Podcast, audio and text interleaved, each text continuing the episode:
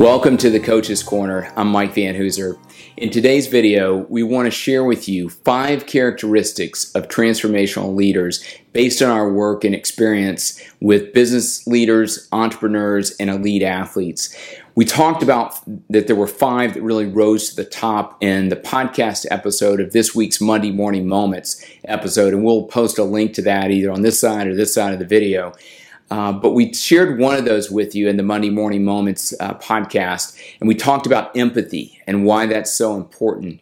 But I want to give you the other four and talk a little bit more about empathy, but the other four that rise to the top. So let's get right into the content. And whether you're a leader uh, in your home, uh, in your community, at work, in sports, I think you'll really be able to relate to these and they will help you in your leadership and your influence, but also in the relationships and the team that you're trying to build and the influence that you're trying to have in other people's lives.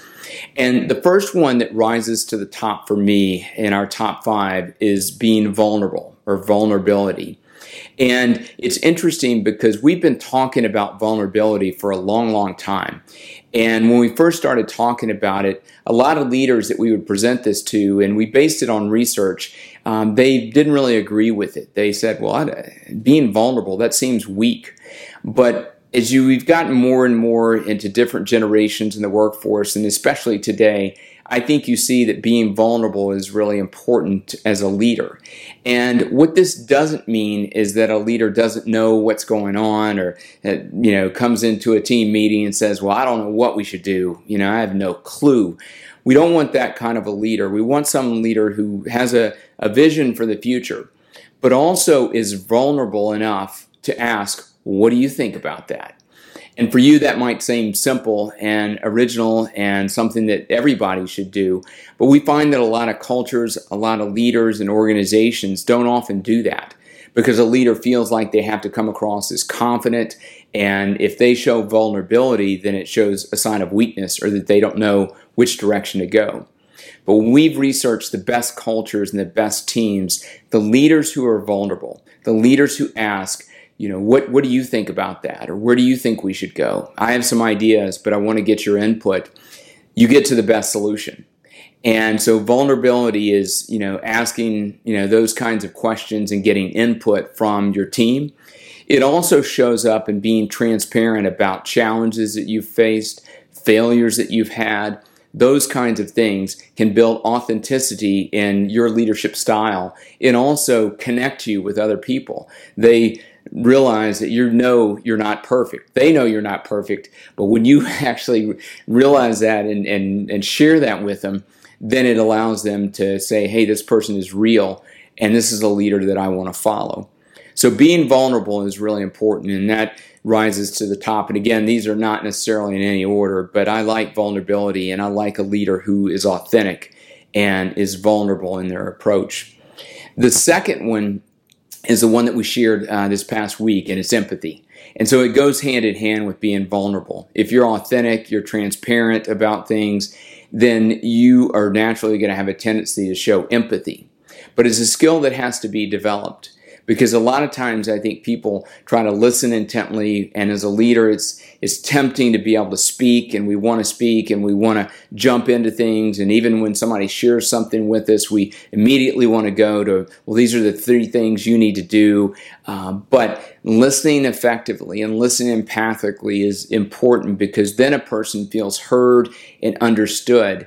And when you're able to reflect not only the feelings that they're sharing, but also rephrasing the content and summarizing kind of where they're coming from and what their perspective is and the context for that and the feelings around that, then they feel heard and understood and they will be more receptive to the ideas that you want to share with them as well.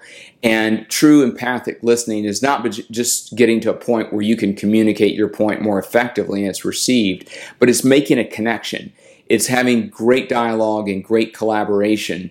And when you show that, you're showing compassion for the other person and you're able to really get in tune with where they're coming from versus just being able to say, okay, well, you said this or you feel this way. But it's really getting in tune with who they are and how they're wired, what motivates them. And again, empathy is a key skill I think that we need, and it may rise to the top of any of the five that I'm going to share with you today because I think people you know, in this day and age, need empathy more than any other thing from leaders and in relationships as well. The third thing that I, we find a lot of times in leaders and that people want in leaders is competence. We want people to be competent. We want them to be able to have a skill that they're competent and they know what they're doing. Nobody wants to follow a leader who doesn't know what they're doing. And uh, it doesn't necessarily need to mean that you need to, as a leader, to be perfect or to be competent in all things. And I think when we've worked with emerging leaders in organizations, a lot of times they think they have to be competent and an expert in all things. And that's not the case. But you need to show some level of competence in the skills that you need. And as a leader, when you're leading versus maybe doing, and as you've grown through the ranks in an organization, a lot of times we're promoted based on the competence we have in a certain skill but you've got to develop competencies in other things to be an effective leader and being able to have a strategic mindset and communicate vision and do some of the other things that we're talking about regarding these character traits.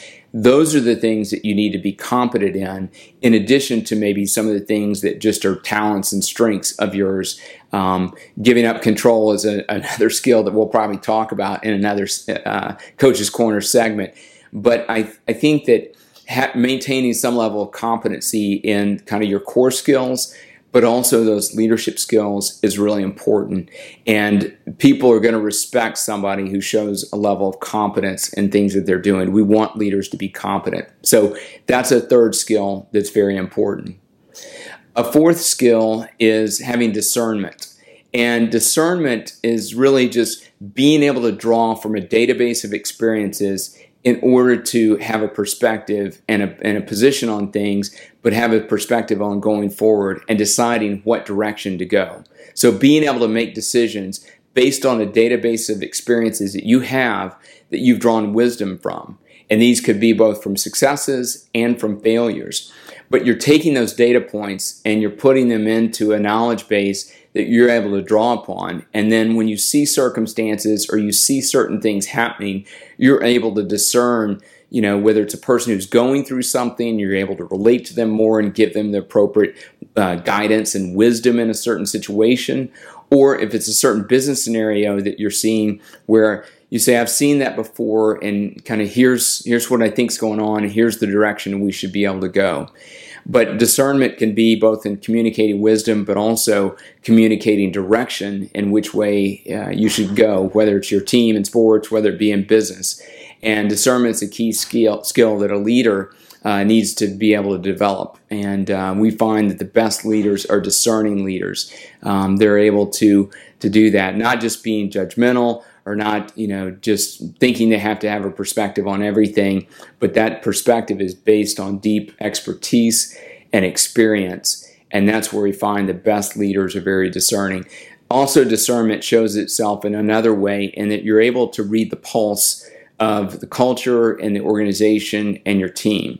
And some leaders feel like they have a lot of expertise and may have a lot of experience, but they're not very discerning because they can't tell that when morale is down or when they need to um, maybe hold somebody more accountable or when they need to back off and show more grace in a certain situation. And all of those things roll up under a discerning heart. And when you have a discerning heart, you're going to have more effective dialogue uh, with the team that you're leading. So, and then the fifth thing that we see with the best leaders is really um, encouragement or encouraging the soul. That's what we refer to it as in our uh, invisible hand of leadership. Uh, we talk about this habit of encouraging the soul, not just being an encourager, but encouraging at a deep level, at a soul level, not just at a top level, kind of, hey, you're doing a great job, but being able to tailor your encouragement to specifics around what they're doing well. And I think people are more, you know, receptive to that uh, versus just saying great job, which is encouraging. But being able to say, hey, when you gave that presentation, you talked about the details and you were able to communicate that to a wide variety of audiences that we had in the group that we were presenting to, that's a very specific thing. Or, you know, constantly coming back and saying you appreciate the work they're putting in you appreciate you know the guidance that they're giving to other people that you see when they're mentoring others that you see you know specific skills that they have and we love encouragement. And uh, in our leadership workshops, we often talk about how even the Michael Jordans need to be encouraged. So even your best players on your team, or even the best players uh, at work on your team there, they need encouragement. And it may come out in a different way. And some people need more encouragement than others. But it's really important as a leader that you're encouraging them. And you don't want to be like the guy who said, you know, well, you know, I signed their paycheck today. So if I don't sign their paycheck or, you know, and they suddenly are without a job, they'll know, you know, that I don't like them anymore. That's not how we want to be. So we want to make sure that it's not just the signing the paycheck and it's not just, you know, saying that's what I paid them to do. It's encouraging them and getting them to go above and beyond. And that's not why we're doing it. We're doing it because we want the best for them and in turn, that's going to bring out the best in them. And so being an encourager is important. And you have to do it in your own authentic style. Um, you don't want to be an over the top person encouraging people if that's not who you are.